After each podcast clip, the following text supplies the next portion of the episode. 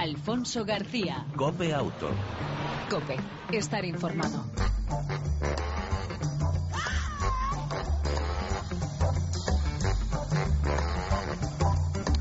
Hola, ¿qué tal? ¿Cómo estás? Bienvenido a este tiempo de radio dedicado al, al mundo del motor en dos y en cuatro ruedas. En nuestra entrega semanal te damos la bienvenida, ya sabes, donde eh, la información del mundo del motor, actualidad, opinión y entretenimiento durante aproximadamente 35 minutos. En el control técnico, nuestro copiloto de lujo, Pedro Díaz Aguado, al manillar, Fran González. Y aquí al volante, y sin más, arrancamos el saludo de Alfonso García.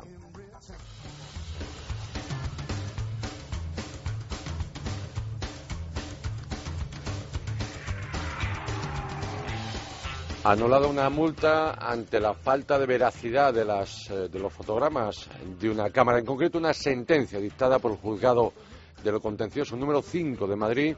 Se ha anulado una multa de tráfico impuesta a un conductor por saltarse un semáforo en rojo, 200 euros y cuatro puntos. El juzgado entiende que las cámaras de tráfico no gozan de suficiente garantía de veracidad. No hay constancia que las imágenes hayan sido captadas y manipuladas por un funcionario policial alguno y según dice quien ha ganado esta sentencia, Automovilistas Europeos Asociados, en la sentencia se incide que se desconoce la duración de la fase ámbar del semáforo, impidiendo saber si es suficiente para que el conductor pueda parar en condiciones de seguridad. El juez, además, duda también de la reproducción digital de la matrícula que corresponde. Una sentencia más, otra que hubo en el 2012, y bueno, desde la, la asociación se pide, pues, obviamente, más eh, seriedad al respecto, más control, más homogeneidad a la hora de utilizar ese tipo de cámaras radar en los semáforos. Por eso son varias las sentencias y las anulaciones.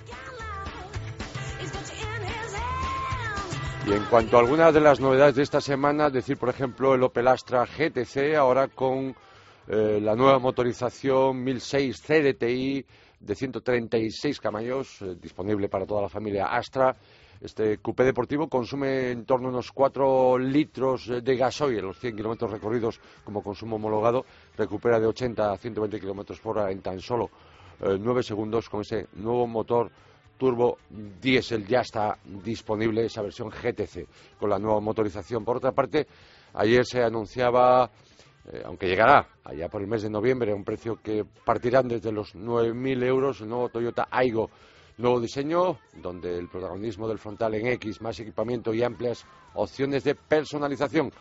Eficiente motor de tres cilindros, un litro de cilindrada con 69 caballos y cambio manual o manual automático automatizado X-Suite y disponible, repito, desde el próximo mes de noviembre. Y una de las citas de este fin de semana, en la capital de España, en el recinto ferial de IFEMA, es el eh, festival, el evento llamado Mulafest, ya la cuarta edición de aquí te hablamos en, eh, en Cope Auto y eh, grandes marcas de motos estarán presentes en ese apartado Garas, como pueden ser Harley Davidson presentando la Street 750 y otros eh, fabricantes como BMW, Yamaha o Moto Guzzi.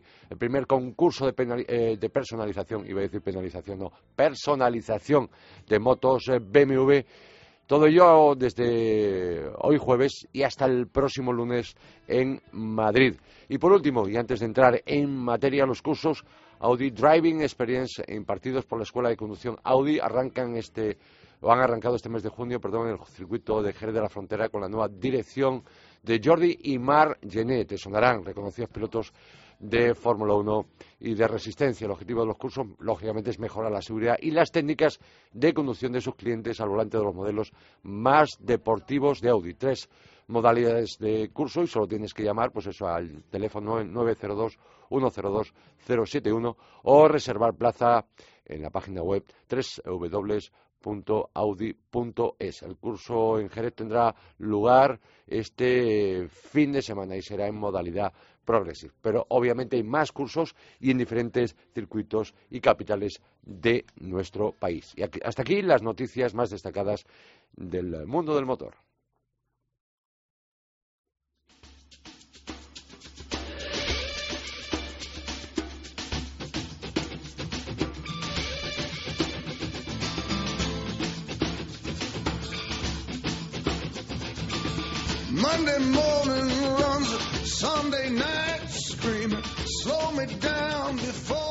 Según señalan algunos estudios, los objetos que salen despedidos dentro de un vehículo desarrollan un peso equivalente hasta 50 veces más que su propia masa durante un accidente a tan solo 50 kilómetros por hora. De ahí que hoy en Copia Auto queremos tratar este tema tan importante y tan dejado de lado y de la importancia de la correcta colocación de la carga, el equipaje y el resto de objetos que transportemos en nuestro vehículo.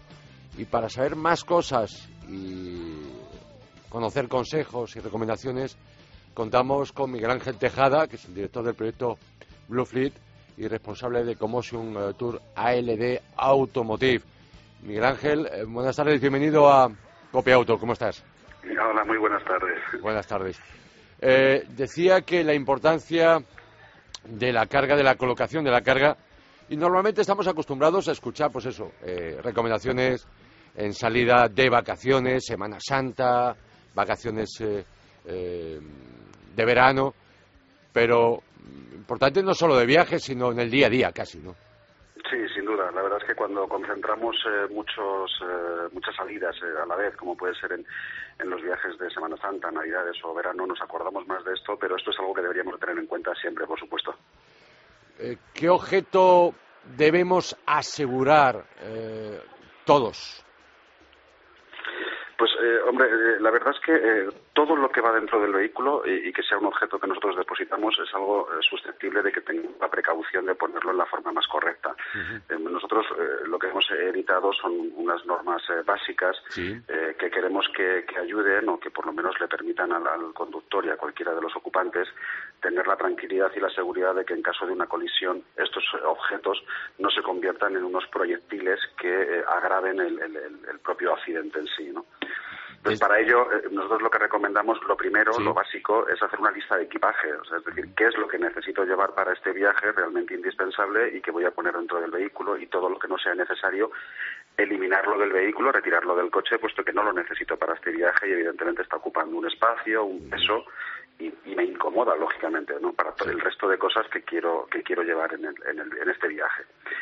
Eh, luego eh, tenemos que también eh, considerar de manera especial el tipo de vehículo que llevamos. los fabricantes ya nos, nos avisan de, la carga máxima que se autoriza en cada uno de los vehículos. Esto nos lo dan en su ficha técnica del vehículo y tenemos que procurar, lógicamente, no sobrepasar esa carga con un, exceso de equipaje que puede poner en riesgo la, conducción del propio vehículo. Hablamos del maletero a la hora de, cómo debemos de colocar las, eh, las, maletas o los bultos que vamos a llevar. Eh, lo mejor eh, y lo más seguro es que todo vaya en el maletero eh, para ello eh, hay un reparto de cargas que recomendamos y es donde los, bultos más pesados eh, deberían de ir al fondo del maletero, puesto que estarían, digamos, lo más cerca posible del eje, lo que permite que el coche tenga un comportamiento más seguro, y lo más ligero, pues más cercano a lo que sería el, final del maletero, de tal manera que, bueno, pues tengamos un reparto realmente seguro. Eh, si tenemos que llevar los asientos, no queda más remedio y esto, pues habitualmente, pues eh, dejamos que si un bolso, un teléfono móvil, los juguetes de los niños, en muchos casos, eh, pues lo que debemos de intentar es o bien que vayan el suelo, nunca encima de los asientos, para que no vayan libres, o sea, sueltos y que puedan ser proyectos en, caso de una colisión. Y si pudiéramos evitarlo y agruparlos, meterlos en una bolsa de viaje y llevarlos en el maletero, desde luego sería lo, ideal. Luego en estos viajes, sobre todo en viajes ya de, este tipo ya prolongados, donde nos vamos de vacaciones, eh, pues también nos gusta llevarnos a nuestras cotas, a nuestros animales domésticos que nos acompañan y que queremos también que se vengan de vacaciones con nosotros. Es muy importante eh, que vayan principalmente en la parte trasera, que vayan eh, bien con, cinturones de seguridad especiales o transportines que hay para, estos animales, o bien que vayan separados por redes o mallas que algunos vehículos incorporan y que permiten que pues, estos animales también vayan protegidos, porque no solamente pueden salir proyectados eh, contra cualquiera de los ocupantes, sino que el propio eh, animal podría sufrir, lógicamente, un golpe eh, que pudiera ser pues un golpe fatal, ¿no? Transportamos también bicicletas cuando nos vamos de viaje y queremos llevarnos pues todo lo que nos permite luego disfrutar de las vacaciones allá donde vayamos. Pues eh, las bicicletas lo recomendable es llevarlos en la parte trasera. Para ello se nos recomiendan eh, poner dispositivos eh, que permitan transportarlas en, la parte posterior del vehículo eh, pueden sobresalir hasta un máximo de un 15% del total del vehículo y lo que tenemos es que señalizar que efectivamente estamos sobrepasando esa, ese límite del vehículo. Para ello hay unas señales que están homologadas y que, hay que, ponerlas. Y recomendamos además que vayan en la parte posterior y no arriba en, lo que serían las vacas que tienen sus adaptadores eh, para bicicletas porque permiten eh, mantener la aerodinámica del vehículo y cuando hacemos viajes largos con carreteras principales, con velocidades que nos permiten estas carreteras, pues deberíamos de mantener toda la aerodinámica posible del coche para que la conducción sea lo más segura. Y luego, por supuesto, tenemos que adaptar el vehículo a, la conducción sabiendo que este coche lleva un, un extrapeso, lleva mucha más carga de la normal y por lo tanto tenemos que revisar tanto los neumáticos, para ello el fabricante nos dice la presión que deben de llevar en caso de que, llevemos más peso del normal, eh, como los amortiguadores, hay que hacer una revisión de que los amortiguadores están en perfecto estado, van a sufrir más por, tener y por supuesto los frenos. Y de hecho recomendamos en el caso de los frenos eh, que podamos utilizar en aquellas eh, circunstancias de la vía donde se nos permite el freno motor, como son por ejemplo los, los descensos prolongados, intentar reducir la marcha, la, velocidad, para que el freno motor ayude a, que no tengamos que ir eh, continuamente usando el freno y tenerle realmente en perfecto uso cuando, cuando sea necesario utilizarlo. Por lo tanto, repetir, recordar, una carga mal colocada, mal distribuida, un reparto de besos correcto, no sobrecargar el vehículo. Por lo que bien apuntabas, la conducción eh, cambia de alguna forma eh, cuando vamos con más carga de la habitual, de la diaria, y por lo tanto el comportamiento del vehículo varía, eso habría que tenerlo muy en cuenta. Sí, ninguna duda. No, es lo mismo nuestra conducción diaria cuando vamos a trabajar, cuando vamos solos en el coche, que cuando el coche va pues, lleno de, personas, de, carga, de maletas y que lógicamente la conducción de ese coche es distinta. Entramos en las curvas y el subviraje que hace el vehículo es distinto y tenemos que estar preparados para que efectivamente la conducción sea igual de segura que cualquier otro día normal. Miguel Ángel, como responsable de la séptima edición del eh, Cometive Tour ALD Automotive, que por cierto, ¿en qué consiste exactamente esa prueba?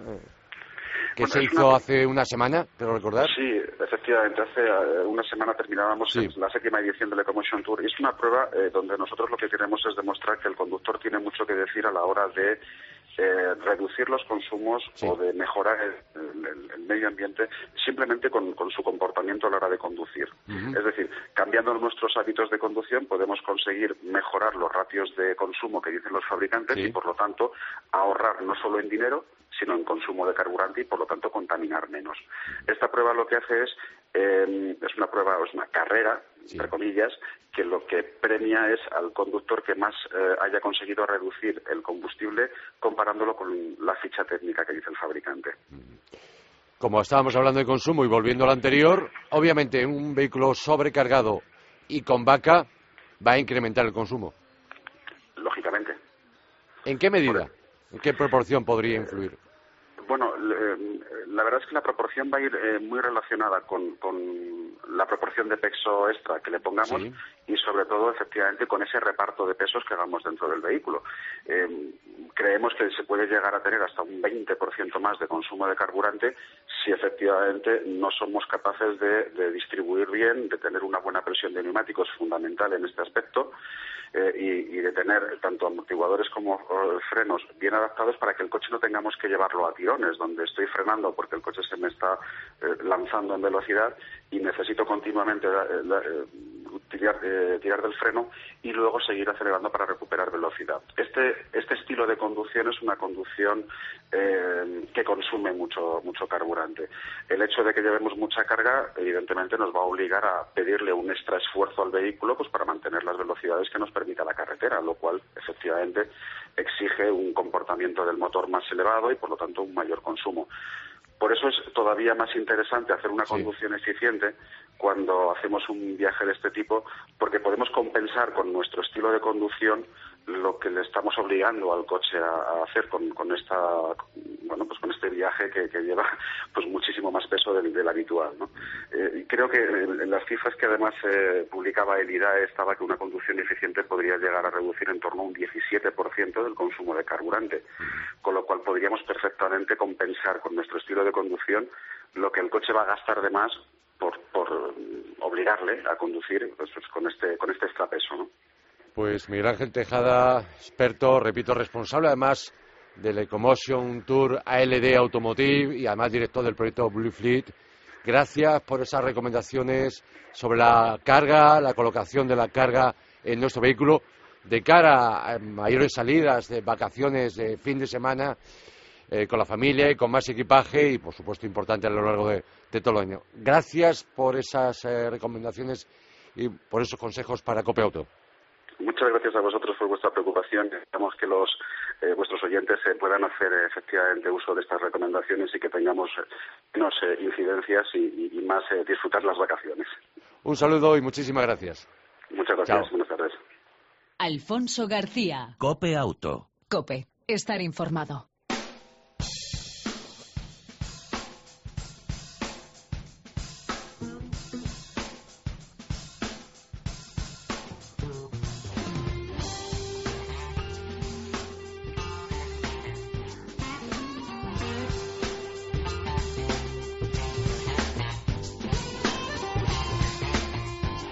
Según el Comisario Europeo del Automóvil, y muy en particular su fundación, casi el 50% de los conductores no conoce su saldo de puntos. La próxima semana, el día 1 de julio, cumpliremos ocho años de su implantación. Y es realmente importante saber cómo está nuestro saldo de puntos. No saber si se puede o no conducir es realmente importante. Vamos a conocer más datos y más detalles de ese estudio de la Fundación CEA con su alma mater, con su director general, Fernando González Iturbe, viejo amigo de este programa de Cope Auto. ¿Cómo está, Fernando? ¿Qué tal, Alfonso? Buenas tardes. Bien, ¿y tú? Aquí estamos, trabajando un poquito. Me alegro, que no falte. Fernando, eh, realmente interesante el estudio que presentabais ayer en la, en la Fundación CEA. Esos más de 12 millones de conductores que no conocen, me voy a incluir, no conocemos nuestro saldo de puntos. Cierto, cierto, cierto. Eso es lo que dicen los números. Vamos, a vamos a pensar que son ciertos, ¿no?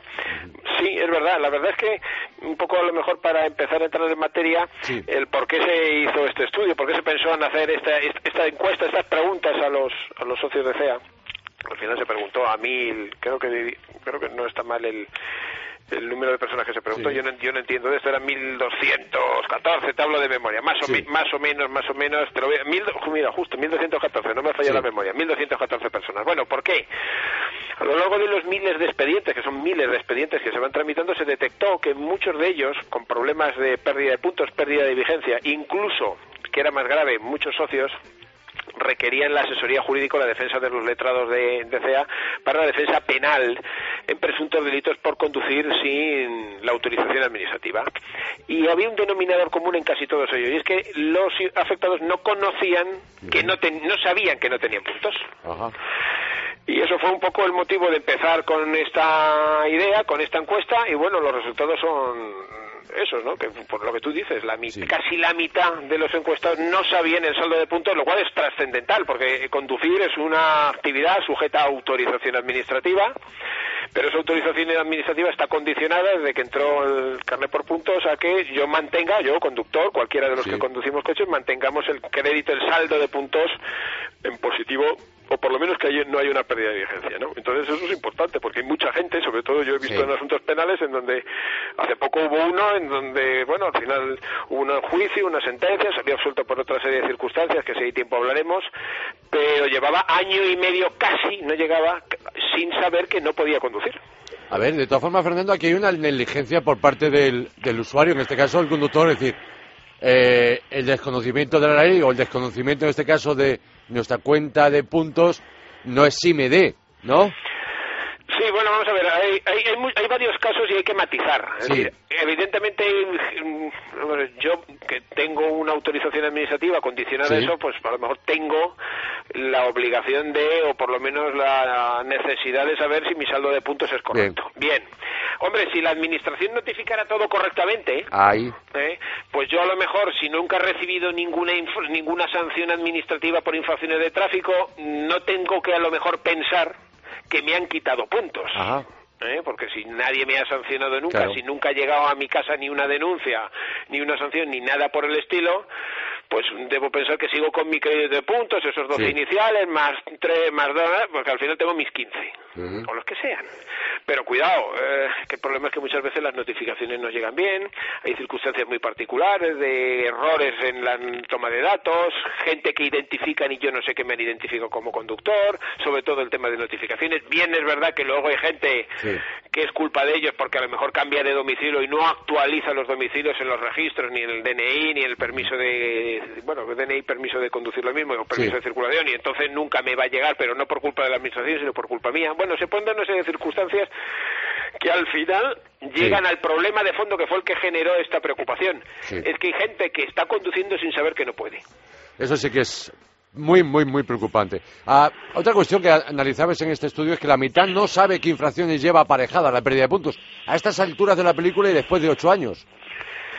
Sí, hombre, yo ya ahí eh, puedo hasta comprenderlo. A mí no, yo no me, no me preguntes la lista entera porque no me la sé. Ah. Sé dónde consultarlo, que yo creo que en derecho es importante más que aprenderlo de memoria, saber dónde tienes que mirarlo. Mm, pero yo porque no tengo más remedio que mirármelo. Pero yo entiendo que eso no es eh, no es un plato de buen gusto, en tanto en cuanto es un poco aburrido. Pero sí es verdad que a lo mejor sí interesa, dado que vuelvo a lo mismo, estamos dentro eh, realizando los conductores una actividad que es de riesgo, que me pueden sancionar que me pueden quitar puntos, que además incluso solo por proteger los puntos, saber, bueno, pues saber un poco qué infracciones son las graves y muy graves que me quitan puntos, porque hay algunos que quitan hasta seis, ¿verdad? Entonces, pues eso sí es importante, saberlo. Yo no sé cómo hacerlo, yo no sé, la gente que no quiere, no quiere. Pues a lo mejor muchas veces hay que meter las cosas por los ojos, porque a fin de cuentas en derecho sancionador, penal como administrativo, uno de los fines, eso por lo menos decían en mi época cuando yo estudiaba en la facultad, que uno de los fines del derecho penal, insisto, también de sancionador, es el fin preventivo del hecho de la comisión del hecho ilícito, y una de las cosas es el miedo al castigo. Pero si yo no sé cómo castigan determinadas conductas o qué conductas son las que merecen un castigo más grave, pues difícilmente a lo mejor, aunque la lógica ahí está, pero bueno, a lo mejor yo no mm, reeduco bueno, o, o, adecuo mi comportamiento a esas normas, ¿no? Entonces, bueno, es importante echarle un vistazo. A lo mejor la administración debería, pues bueno, pues recordar de vez en cuando algunas de las infracciones que quitan puntos, sobre todo las más graves y sobre todo mm. las que más se repiten, pues porque la gente tenga conciencia de esto ya. Bien. Es curioso porque un 65% nunca ha consultado su crédito de puntos, o quizá aquellos que lo han hecho, como en mi caso muchas de las veces es farragoso entrar en la, en la página web de la DGT. Por eso sería importante, Fernando, Fernando González Iturbe, repito, director de la Fundación CEA, que la DGT comunicara, es decir, recordara campañas como hiciera el arranque de del permiso por punto, incluso eh, esos eh, folletos que mandaban a, domicilios. Sí, sí, eso, eso, fue un poco para concienciar a la gente y para informarla de lo que de lo que se avecinaba. Sí. Sí, eso no está mal y además creo recordar que venía incluso la lista de infracciones que quitaban puntos y número de puntos que quitaban. Sí, eso está muy bien. ¿Cómo hacerlo? ¿Cómo informar? Hombre, a mí, vamos a ver, a mí Internet no es una cosa que me guste mucho, es una herramienta muy útil, pero yo enseguida me pongo nervioso. Entonces, cuando me empiezan a meter que si tal, que si una clave, que si méteme usted, que me mande un SMS y mete la clave, que, me, que ahora está pasando con Hacienda, porque como no lo hagas con, con, certificado digital y muchas cosas que no puedes hacer, pues para mí es farragoso. Pero hombre, tampoco es muy complicado. Que metes en la página de la DGT, incluso a veces te metes en Google, consulta puntos eh, y, te accedes directamente. Yo, no es complicado, pero sí insisto que hacerlo. Que la administración debiera, hombre, sí me consta porque lo he visto, otra cosa es que lo reciba todo el mundo. Por el tema de las notificaciones y los domicilios de notificaciones, que cuando te quedan menos de seis te informan. Y te manda la carta. ¿Que lo recibe todo el mundo? Pues no lo sé. ¿Que todo el mundo hace caso? Pues tampoco lo sé. Pero insisto, aún así, aún así, aunque yo, por ejemplo, reciba esa carta y le quedan a usted menos de seis puntos, pues a lo mejor de repente dos meses después se anota una resta de otros cuatro porque hay un expediente del ayuntamiento de no sé qué, porque no solo son las de tráfico, ojo, ¿eh?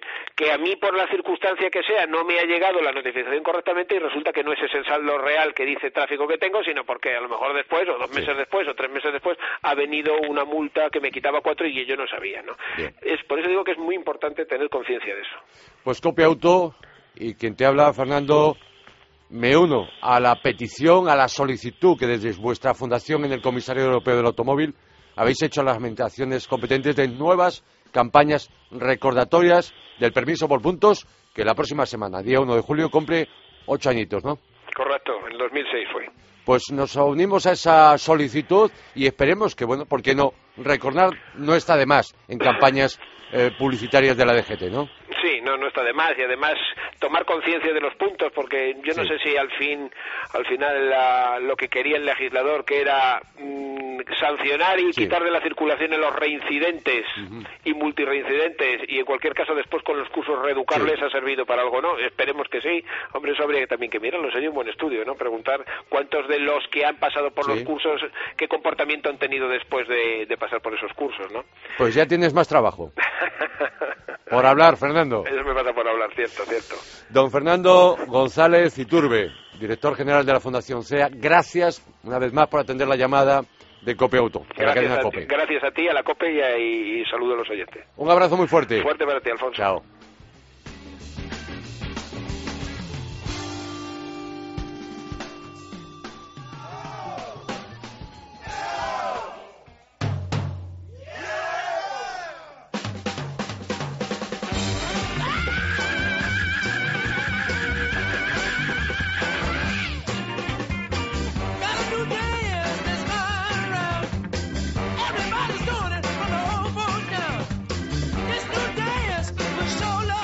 Algún día le van a quitar los puntos a Fran Manilla González por llegar chillando de esta manera. Fran, ¿cómo estás?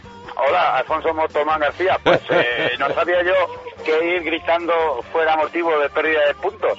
No, por el momento ¿Eh? no, pero no despistas. Bueno, pues no doy pistas, porque entonces me, van a caer unos cuantos cada, cada miércoles, ¿eh? o sea que... Por eso, por eso. Oye, por cierto, el otro día vi la primera, además fue noticia, fue la primera noticia que habían sancionado no sé dónde a un conductor porque llevaba el volumen de la, de la radio o de la música, en este caso, porque ya lo de la radio podría ser cualquier otro elemento eh, de multiinformación, multientretenimiento, llevar eh, muy alta la música del coche y fue sancionado. Cosa me sorprende sobremanera cuando es habitual ver, sobre todo cuando llega el veranito, cómo los coches eh, se convierten en verdaderas discotecas móviles, ¿eh? Sí, señor, sí, señor. ¿A que sí? Pues, Tampoco me parece mal, ¿eh? porque yo hay veces que he hecho de menos un guardia para, sí. para hacer la conducta al susodicho. Sí, a mí me encanta de madrugada, ahora en veranito que tiene las ventanas abiertas, sí, justo, O, esa hora, o esa hora de la siesta y pasa... Además, realmente es una música muy, muy de calidad. Sí.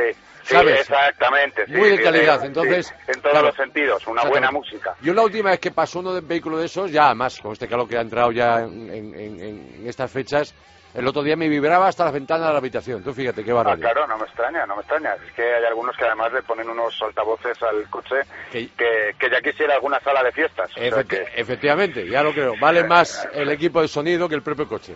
Pues sí, yo en esos casos suelo decir lo que, lo que dice mi padre, que es darle las gracias por ser generoso y poner música para todo el barrio. Eh, exactamente, pero bueno, yo sí pediría que fuera un poco más variada. Eso sí, eh. te agradecería, tienes toda la razón. Bueno, eh, Fran Manillar González, no te robo más tiempo porque tienes, ya te quedan cuatro minutos. Bueno, entramos en materia. Una eléctrica de Harley, no me lo creo. Sí, señor. Sí, Señor. quién, lo iba a decir? Porque es que eh, el emblema de Harley Davidson precisamente es su sonido. Un sonido que hemos comentado alguna vez aquí en Cope Auto. Está registrado, patentado y registrado, el sonido de las Harley Davidson. Bueno, eh, pues pues la marca de Milwaukee ha decidido eh, lanzarse a la piscina de, las motos eléctricas. Ya tiene hasta nombre, ¿eh? o sea, no creas tú que es una cosa eh, de ciencia ficción, se llama Lightwire. Es el nombre, el nombre de este, de este modelo que están, eh, bueno, yo creo que se ha patentado, se ha fabricado para cuestión cinematográfica, pero eh, la marca se plantea muy seriamente pasarla a cadena de producción y empezar a producirla en serie. Eh, los datos técnicos que sabemos es que será una moto de unos 74 caballos, el equivalente a los 74 caballos de potencia, que alcanzaría una velocidad máxima en torno a los 150 kilómetros por hora, eh, en, menos de, 100 metros, eh, 4 segundos. O sea que una auténtica pasada y 70 newtons. Bueno, eh, más detalles técnicos en cuanto a su uso combinado, consumo de batería, durabilidad, todo eso de momento hay que ir esperando también, lógicamente, al, al precio. Pero eh, lo que sí es cierto es que el proyecto es que en 2015 esté en la calle, eso sí, en Estados Unidos. Eh, no sabemos tampoco el tiempo de espera de paso a Europa, a Canadá, a otros países. Pero para 2015 quieren tenerla en la, en la calle. Hay fotografías de este prototipo. Eh, quien quiera puede verla buscando Harley Davidson eléctrica o, o Livewire. Bueno, eh, aparecen fotos. La verdad es que es una Harley. Uno la ve y es una Harley, eso sí, rarita. muy rarita, sí, pero... Una quilla que, que tiene ahí algo que no sabe muy bien uno qué es mm. y, bueno, lógicamente todos los módulos de baterías que, que son muchísimo más aparatosos y más eh, amplios del bloque motor habitual de una Harley Davidson. Pero, pero ahí está, eh, una Harley silenciosa, una cosa poco imaginable, ¿eh? que hablábamos de lo de los ruidos, pues pues esto esto promete. veremos a 2015 y lógicamente iremos sabiendo más cosas de esta de esta Harley Davidson eh, a medida que vaya pasando el tiempo y que vayan avanzando en su en su construcción. Vale. La semana pasada nos prometías que nos ibas a hablar de una mega scooter de Sin, ¿no? Sí, señor, pues podemos hablar de ella porque lo prometido es deuda. Eh, se trata de una maxi scooter de 600 centímetros cúbicos, que no está nada mal. Eh, nuestro compañero técnico Pedro Díaz Aguado es eh, fan de, de las scooter, está ahí pendiente de lo que sale en el mercado y cuando salió la Kawasaki estuvo muy interesado.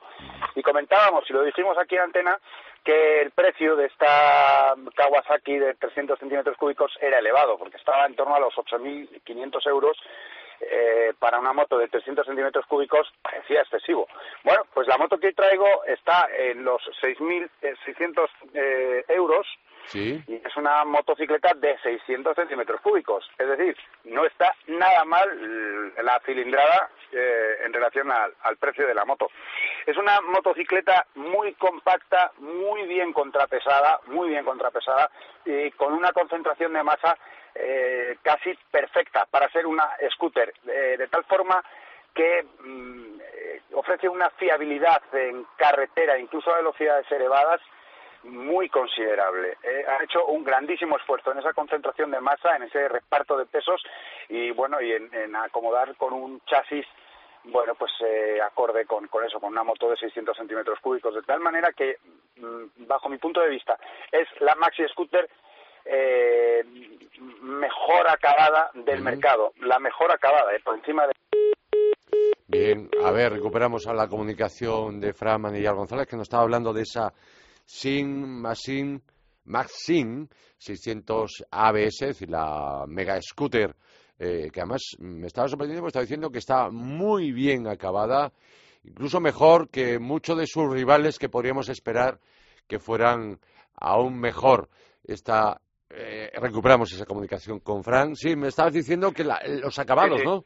En efecto, yo creo que es la moto mejor acabada de la Maxi Scooter mejor acabada del mercado, por encima incluso de motos como, como Honda, una moto que responde estupendamente bien en grandes eh, rutas y lógicamente también en el día a día, en el manejo por ciudad y en espacios pequeños.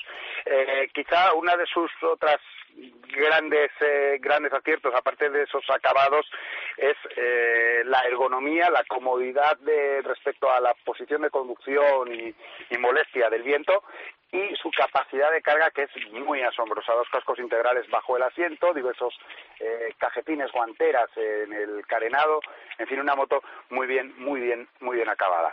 En la cuestión mecánica de esta moto es una moto monocilíndrica que da 45 caballos de potencia a 7.000 revoluciones eh, y con un bastante buen par de motor, un 4,7 a 6.500 revoluciones. Eh, hay una gran mejora mecánica en lo que se refiere a la gestión de la combustión y fundamentalmente en lo relativo a la admisión de aire para la, para la admisión en, la, en, la combustión de la gasolina. Eh, de tal manera que es una moto con una aceleración eh, casi perfecta. ¿eh? Estaba pensando en, esa aceleración de las motos eléctricas que hablábamos de la Harley Davidson. En fin, no, no, es, no es evidentemente una aceleración eh, eléctrica, pero, pero es una aceleración casi perfecta. se nota mucho que se, se, han, se han dejado las pestañas en conseguir eso, una buena carburación, una buena admisión y lógicamente hubo un buen pistón que, que dé buen trabajo a ese, a ese rendimiento de la gasolina. Eh, por último, hombre, decir, mm, en, en, esta motocicleta quizá la gran pega, al ser unas 600, es el depósito, ¿no? que son solo 15 litros, o solo 15 litros. ¿Y cómo anda el consumo?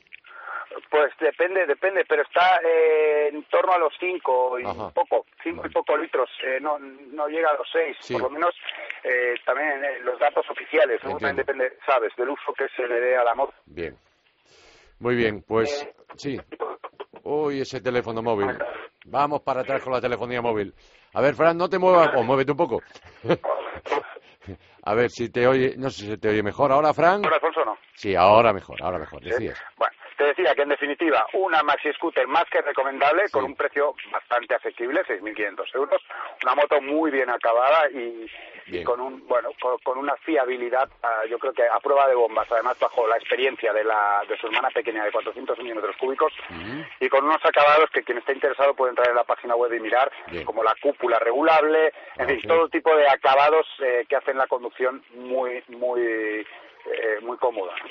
Bien, bueno, Fran, se acabó el tiempo. Solamente recordarte ese fin de semana Rally de Polonia, séptima prueba del Mundial de Rally. Ya hemos comentado antes la tercera edición de Mulafes aquí en la capital de España, en el IFEMA, donde hay apartado para el motor y para el garage, para las motos y para más cuestiones. Para el tuning y para la música, vamos. Exactamente. Pero lo, lo importante también es que este fin de semana tenemos Gran Premio de Asen. Y no olvidarse, los aficionados ya lo saben, el sábado las carreras son el sábado en el circuito de Asen, Gran Premio Holanda, ¿no? Eso es, a ver, a ver cómo transcurre todo, ¿no? Vamos a disfrutar, o intentarlo por lo menos. Vamos a ver si sigue la dictadura Márquez. La dictadura, en fin, más que dictadura, diría que es una mayoría absoluta aplastante. Exactamente. Fran, ¿prevista ruta este fin de semana? Bueno, pues si el tiempo lo permite y la batería, que está pidiendo guerra, pues sí, sí habrá ruta, sí. Bueno. Eh, iremos camino de Ávila, en fin, veremos a ver. Pues ya lo sabes, pásalo bien y gasta más que Montoro lo necesita. Eh, bueno, pues eso ya, si me lo presta Montoro, a lo mejor gasto más. ¿eh? Si no, lo imprescindible. Eh, Fran, un abrazo muy fuerte. Otro para ti, Alfonso. Cuídate. Chao, igualmente. Chao, Adiós.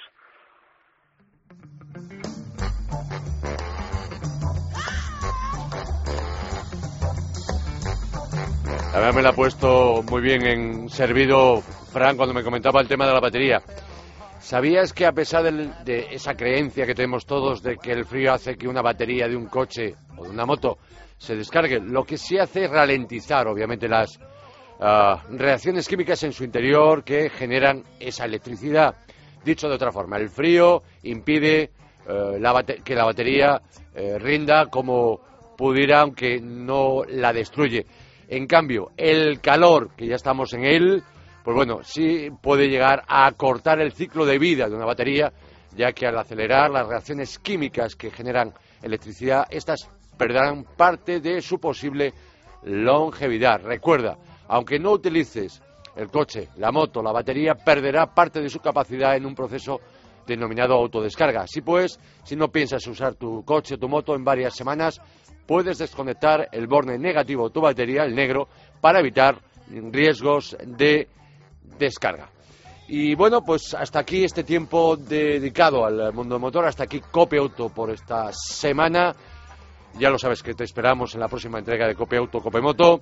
Mientras tanto, el saludo en el control técnico de Pedro Díaz Aguado, al manillar Fran González y al volante Alfonso García, quien ya sabes que te desea que disfrutes, si puedes, de tu vehículo y, por supuesto, de los tuyos. Chao, un saludo.